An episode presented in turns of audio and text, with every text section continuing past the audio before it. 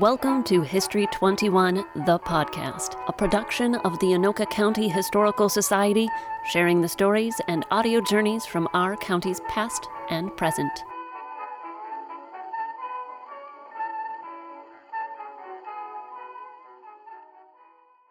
Good morning, Sarah. Hello, Rebecca. How you doing?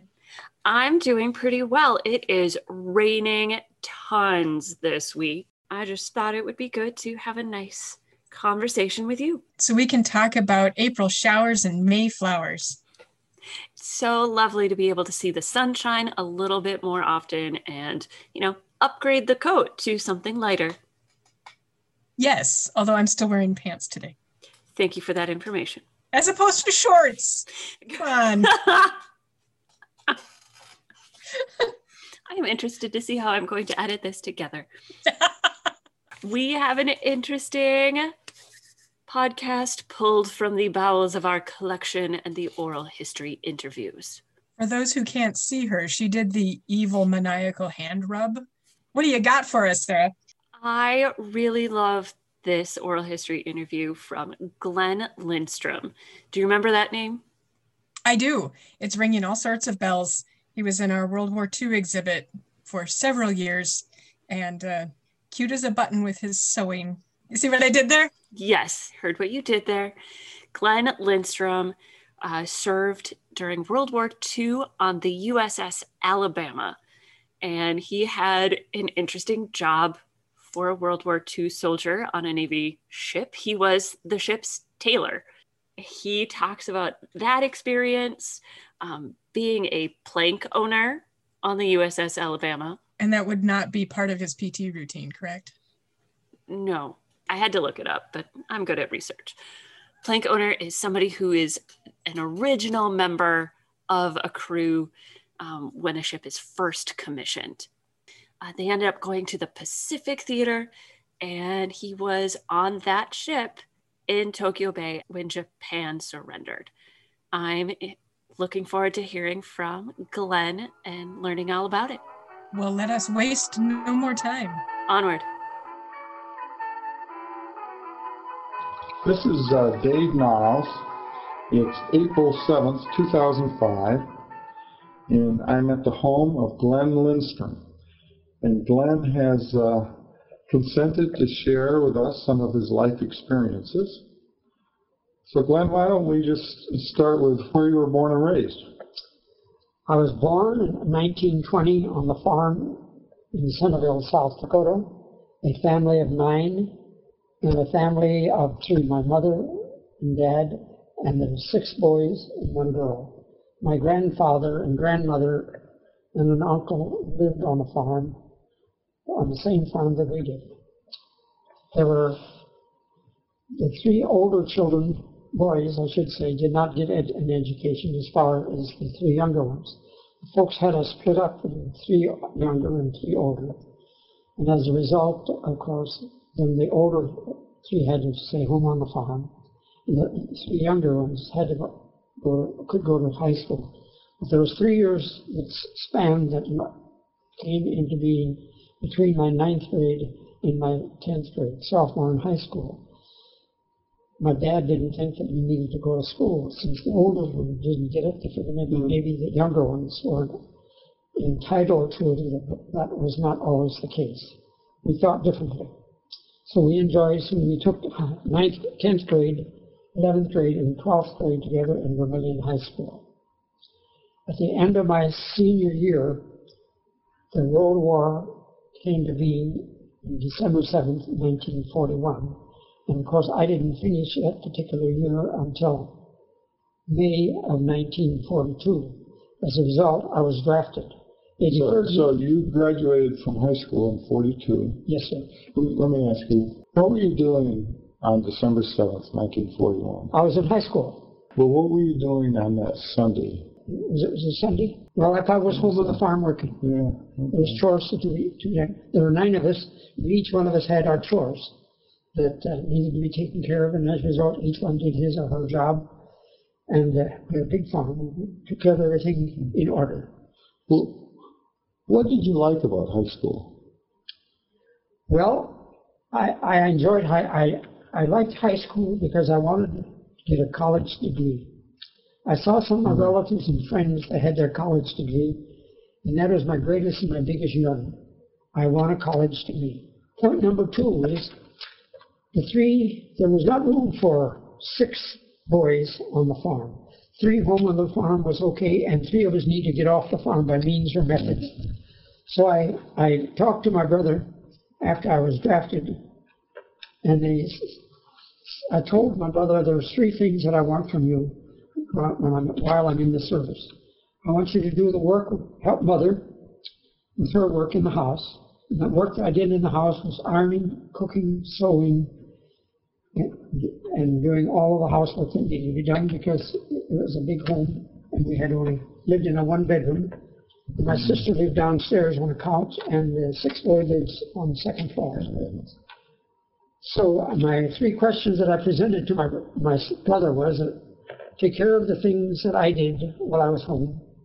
And the next thing I wanted to do is take care of my mail, because I will send as much mail home, so that the family will get some kind of knowledge as to where I am and what I'm doing. And the third one is, I want you to have your suitcase packed and ready to go when I come home from the service, because you and I are going to college. You graduated from high school in forty-two, and you get drafted right away. Yes. Now, I happen to know that you were in the Navy. Yes. How did you get drafted yet end up in the Navy? Well, my brother was in the service, and he was in, in the Army, and he told me, for heaven's sakes, don't come in this outfit. I believed him. So I went to Sioux Falls, registered, went to Great Lakes six weeks, took my training, and from there I and they were preparing and making ready for the U S S Alabama to go to sea. Yes. Did you enlist in, oh, okay. I enlisted in, in the Navy. Okay. In the Navy. Okay. Volunteer. I went to Great Lakes for six weeks training, and then to Norfolk Naval Yards, to, and they put me on the U S S Wyoming, which is a gunnery training ship uh, for the Chesapeake Bay. Okay. So I was on the Chesapeake Bay and the Wyoming for one full week for training for gunnery. They were preparing the U S S Alabama for right. men on the gunnery ranges. Okay. So I came back from Wyoming and sat down and talked to the boatswain mate that was trying to prepare and wanted to know which division, what department, or where did I fit into the the, man, the gunnery division for the U S S Alabama? Okay. So he asked me what I knew about guns. I said, sir, I know one thing about guns. He says, well, what is that? I says, they're dangerous. Well, that meant that, which was true, I didn't know anything. I didn't learn anything. To this day, I have not loaded a gun. I have not discharged a gun. I have had absolutely nothing to do with it. God was in control. He told me before I went in, he says, follow me. Well, I thought I was a pretty good boy. I had my Sunday school classes, my Sunday school teachers, and church always, in church every Sunday. So I thought I was a pretty good boy. I thought I knew something, but God had other plans for us. So he asked me then, I says, the boatswain mate, well, what, what, what else can you do? I says, I can cook. I can sew. I just have done those things all my life, so I have no problem in that. Well, he looked at my drawing and, and, and the plans and couldn't see much advantage. Okay, how about assistant tailor? I said, very, very good, sir. I'll take that. So off I ran, off to the across the yards over to the ship. And when I started looking around then for equipment and stuff for the tailor shop, I needed a sewing machine, and that was sitting down on the dock. So I waved to the crane man. I said, bring that box, which was the sewing machine, bring it aboard. So he brought it aboard and set it at the officer's deck in front of him. I says, now I need to get someone to carry it down into starboard side, second deck down, and we need to get it in the compartment. I needed it welded to the floor, and I need some equipment to work with. Some thread and some iron needles and, and weights and things of that nature. So I got that in, and no no, no help. So I finally walked up spending some time on ship, not doing a great deal, so I run into an officer that had his pants, the seat of his pants ripped from the Pacific all the way through to the Atlantic. Well, I says, uh, he says, can you fix these? I says, sir, I can't fix them. I don't have any needle and thread in the sewing machine. Look at that. He gave me a check right away, so I went over to the beach and picked up a couple of boxes of, uh, of thread and equipment. And how long is it going to take? I says, sir, you just hold your breath. I says, right here in the shop, and I'll show you how long it's going to take me. It took about less than two minutes. So I got underway, got my machine. Once I got my machine and got known aboard ship, then, of course, I had work head over heels. There was no question just about it. I was small, very tiny, not weighing much more than I do now. So people were looking at it second, thinking that, well, now what can that little lad do aboard this big, huge ship? You would be surprised. Well, from there, I had three other jobs. I had a battle station, and that was manning a headphones at Repair Charlie, and that was at the bow of the ship, underneath the sixteen inch guns. So when those guns went off, we had noise from all sides of the ship. Yeah. The ship really did some rocking. My second job was to stand watch when we were at sea in that battle, and the third one, of course, was my tailor shop. So I had three jobs. I, I think I they did very well by me. I got my food without going through a lot of lines. I got a lot of advantages, I think, that many people didn't get because of the nature of my work. And there wasn't a job that they could present to me that I couldn't complete. And that's been my philosophy all my life, as a finished job. Right. I'm, I'm looking at a picture right now of the tailor shop on U S S Alabama, and it appears that uh, you had your own bunk there, too. Yes, it was one bunk that was fastened to the ceiling for me to sleep in. I locked the inside of it. But I was in only a half a compartment because the V division, that's the people with flames, was on the other side, and there was just a screen that separated the tailor shop okay. from their compartment. So it was sort of an, an open, fair type of thing, but I turned the lights out when I got through, and, or put up a cloth to keep the light out from shining into their compartments, and that worked somewhat. When was the U S S Alabama commissioned? In, uh, yes, from the uh, August of nineteen forty-two.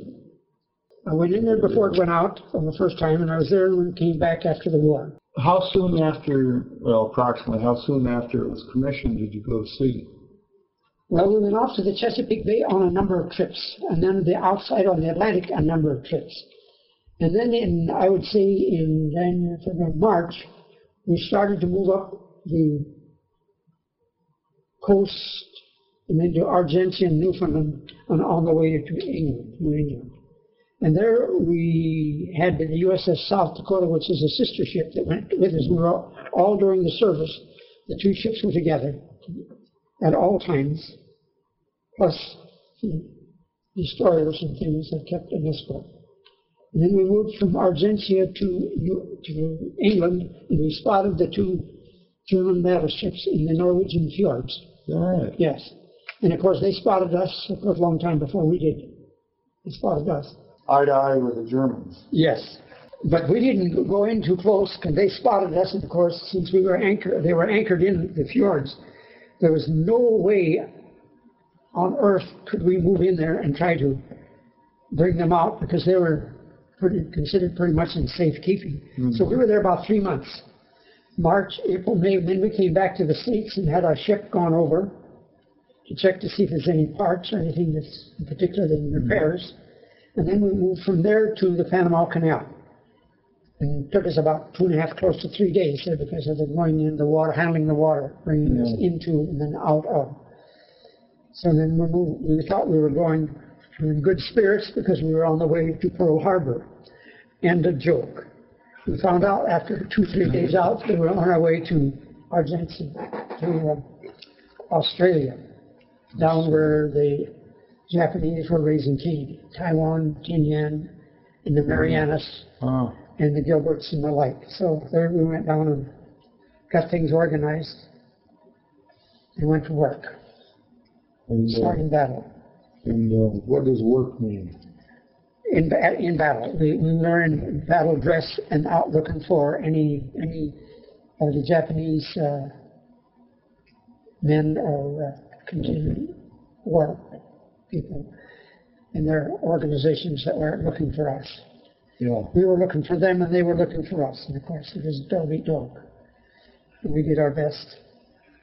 Did uh, did the Alabama uh, engage Japanese in that area? I can give you those now. February sixteenth of February, nineteen thirty-two or forty-two, the ship was commissioned. In November nineteen forty-two, we started our shakedown in the Chesapeake Bay, and in March of nineteen forty-three, we arrived in Costco Bay, Portland, Maine, and in May nineteen forty-three. We arrived in Scapa Flow. May eleventh through June nineteen forty-five, the operation of Okinawa operation. And then we, in uh, May of nineteen forty, you know, that was the end of our biggest uh, operation. We received, returned back to California. That was our mm. uh, Pacific end. Was the Alabama, uh, in several of those cases, providing uh, shore bombardment support for the invasions, like in Okinawa? Yes, yes, sir. We were involved, I would say, in ninety-nine, ninety-five, ninety-eight percent of, mm-hmm. of those operations. Now, uh, so for people who may not be familiar with battleships, mm-hmm. but of course the Alabama had nine sixteen-inch guns on it. Yeah. And uh, what was it like being on the battleship when it fired a broadside of sixteen-inch guns? The, the, the, the ship shook. Loud noise. I had a, landed a, a headset, but that would, didn't help much. I'm yeah. comparing with those sixteen-inch guns. I was directly underneath the barrels of the, not to remember one turret, the sixteen-inch guns. I uh, understood also that uh, the Alabama was in Tokyo Bay for the surrender. Yes. I also, I also have a picture of us going into Tokyo Bay, and we were the leaders on that, uh, on, on that. Can you talk a little or describe what it was like being in Tok Tokyo Bay and the surrender? Well, what it was like, we were, when we went into those places, we went into battle, we were absolutely, completely full battle dress. So as far as I was concerned, I was, I lived and worked in the bow of the ship. So my seeing what you're requesting is absolutely impossible, because we had ship communication, and as far as pictures, the only people that were available out there were the gunners. That uh, actually could observe yes. what was going on. Yes. But of course, in Tokyo Bay, you weren't firing the guns. No, but everything was loaded. Was it? Absolutely. You're all at general quarters? Yes, sir. Is that right? Yes, sir. We didn't move out there in, in any battle at all without being at full quarters. That's interesting. I never thought about during the signing of surrenders, the ships being at general quarters. I have also have a picture of six or seven battleships on the way into Tokyo Bay in line. Battleships yeah. prepared, one hundred percent yeah. ammunition loaded. That'd be a little scary if you're on the other end of that. I would think so, yes, yes, yes. Just so that listeners are aware that uh, U S S Alabama is now docked in Mobile Bay in yes. Alabama. I had the opportunity a couple of years ago to visit that and tour the ship, and it, I hadn't realized it'd been there that long, but it is in very good shape. Uh, I, that, back in eighty-eight, when I left the ship to go home, which was back in the Minneapolis area, I picked up a few items from the tailor shop and mailed it home. And got out mail because I thought someday I would want to go back and restore the tailor shop. I did in nineteen eighty-eight. I had enough equipment and stuff to go back to restore. So the, the tailor shop on the Alabama today is pretty much like it existed when you were there. Absolutely. There's only one thing missing, and that's a lampshade. On yeah, the side. Well, on you. Well, I got pictures of yes, yes. It was completely equivalent. Well, you being a, uh, a teacher, I'll ask you this question anyway. Uh, Let's assume that today that there's a, a group of junior and senior high school students who are visiting. Mm-hmm. What what things might you want to tell them based on your life experiences? There's one thing I left out. Just a year ago, the department here in Andover, Cheryl, with her activities, came and talked to me and asked if I wouldn't give a beginning course to six students, learners from Anoka, four senior citizens and three teachers. I said I would gladly. The course that I used, I did some metal work while I was in school, college, and I made a hacksaw wrecking bar uh, and a, let's see, a grinder, a um, jack, and, a, and an anvil I put together. And I gave them a complete demonstration how, I showed them all these things and they couldn't figure out how a person could make all of these things, because many times the parents gave them a twenty dollar bill and told them to go to the store and get a hammer or saw, whatever they need. Here I held in my hand in front of them a complete born again new piece of, six pieces of, of equipment. I couldn't figure out how I could make a pair of pliers, a hacksaw, an anvil, mm-hmm. grinder, jack, and all these things. And everything worked, and I used it in my shop. So I still have that in my room and show the family that comes in, and they look at it, and they seem rather startled and, and, and rather shaken to think that uh, all of these things have made, came into form. But people actually make these. Yes, we actually made these, absolutely. Everything I mentioned here, I made. Mm-hmm. So it is my own hands in college. What advice would you give young people today? Well, pay attention. Or would High you? school is very, very important. It's a learning stage. That's why I decided, although I didn't get all of my high school all directly in line coming out, I was a sophomore when I started back to school. And I certainly don't regret it that I graduated at the ripe old age of twenty-one. I wanted my education. I figured if I got my education, my high school education, I could go to college at any age. And it's very difficult for them to sit in these chairs and look at me and thinking that I was a twenty-one-year-old graduating from high school and a twenty-four-year-old graduating from college, because I needed it. Yeah. That's why I took, got all of my education. In education, English, speech, industrial arts, psychology. I figured I needed every one of those subjects to make an all-around, well-trained person. I was pretty well equipped. Yeah. Well, is there anything else that you would like to tell us? Well, I enjoy the work here. I'm anxious to see your tape, to hear it, because... It's, it's your tape. You know where you put it. Well, I'll, I'll tell you, Frank, as I said before, you and I did a very full life, and you are still living a full life. And I want to thank you for taking the time to talk with us. I want to thank you the time for, uh, I want to thank you for serving. Yes, thank you. Well, thank you for coming and giving me the chance. Read all about it in the Anoka County Library Minute. Hello, and welcome back to the Library Minute. I'm Haley Coble, a librarian at the Northtown Library in Anoka County, and today I have some books for you about the Pacific Theater in World War Two. Unfortunately, I wasn't able to find anything about the U S S Alabama in particular in our collection, but Anoka County Library has a huge amount of material about World War Two in the Pacific. The first book I want to talk about is Pacific Crucible, War at Sea in the Pacific, nineteen forty-one to nineteen forty-two by Ian Toll. Ian Toll's ambitious history of the U S Navy in the Pacific spans three volumes. Pacific Crucible is the first of these tomes and covers the first few months of the war in the Pacific, when the U S Navy retaliated against Japan at a small atoll north of Midway. We also have in our collection Lost in the Pacific, epic firsthand accounts of World War Two survival against impossible odds. This book was compiled by the Military Channel co-founder and creator of the Lost Histories of World War Two series, L. Douglas Keene, and focuses on the pilots who fought in the Pacific and World War Two.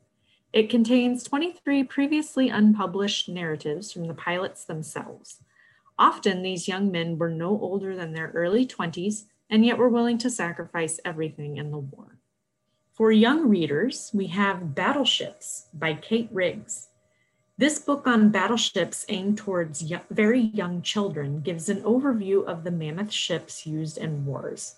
Learn about the crews that, these, that staff these behemoths, as well as their roles in battles and their mechanical functions. Honestly, a great introduction for children of all ages wanting an inter- overview of these fascinating ships. The next book I have, it's called Kaiten, Japan's Secret Man's Suicide Submarine and the First American Ship It Sank in World War Two by Michael Mayer. In November of nineteen forty-four, the oiler U S S Mississinua exploded. Its destruction marked the first casualty at the hands of the Kaiten, a manned submarine whose existence was so secret that even J- Japanese naval commanders did not know of its existence. Learn all about this mysterious ship in this book, a ship that very little was known about at all until the discovery of its wreck in two thousand one. Last but not least, I have The Forgotten Fleet, The Mothball Navy by Daniel Madsen. Of course, and fortunately, not every ship ends up a wreck at the bottom of the ocean. Some are bought and preserved, some are reactivated for later duty, and some form part of a reserve fleet and are kept in the mothballs. Learn about these former fighters and explore their long-abandoned hulls through amazing images in Madsen's book. Anoka County not only has a substantial collection of books on the U S Navy and the Pacific, but also books about other armed forces roles. Remember, you can always look in the corresponding call numbers to find more or ask a librarian for help. Thank you for stopping by, and we'll see you next time. Get those library cards and reserve your copy today. Direct links to these books and more can be found in the episode show notes at anoka county history dot org. I laugh every time when he describes that officer's pants ripping from the Atlantic all the way around to the Pacific. It brings me back to the days that I was a costumer in my college theater, and I had a very similar situation. So Glenn, Glenn, I feel ya. I'm not going to take the opportunity to tell any embarrassing stories of when that may have happened to me. I think everybody has a situation where they could do with a little mending and wished they had a Glenn to help them. I have to cut out so many fun parts of these oral histories because they don't fit into a nicely digestible podcast episode. And there's one part that I had to cut out where he talks about meeting his wife, that they were both attending Gustavus Adolphus College, where I also went to college. So I have all sorts of reasons to love this. If you want to hear that cute story, I'll have the full interview available on our Vault for members. And you find the Vault by going to the main website. There's a button that says, join the Vault. And you can click on that. It's five dollars a month for a subscription to all sorts of really interesting programming. But if you don't want to be a Vault member, there's other things that you can do to help us out and support the Historical Society, such as... Darn right. Such as, colon... We are now on iTunes and Google for the podcast. So if you'd like to subscribe to that and leave us a review, I feel so official saying that, leave us a review. We'd prefer the good ones rather than the bad ones. We prefer um, honest ones. We prefer good ones to bad ones. We love you all. But that would really help us out. This is really a podcast of our hearts and loving of Anoka County history, and we're so glad that it can now come to you automatically in your podcast feed. We have wonderful things planned upcoming, and uh, we'll see you next time. Sounds good. Bye, Sarah. Bye.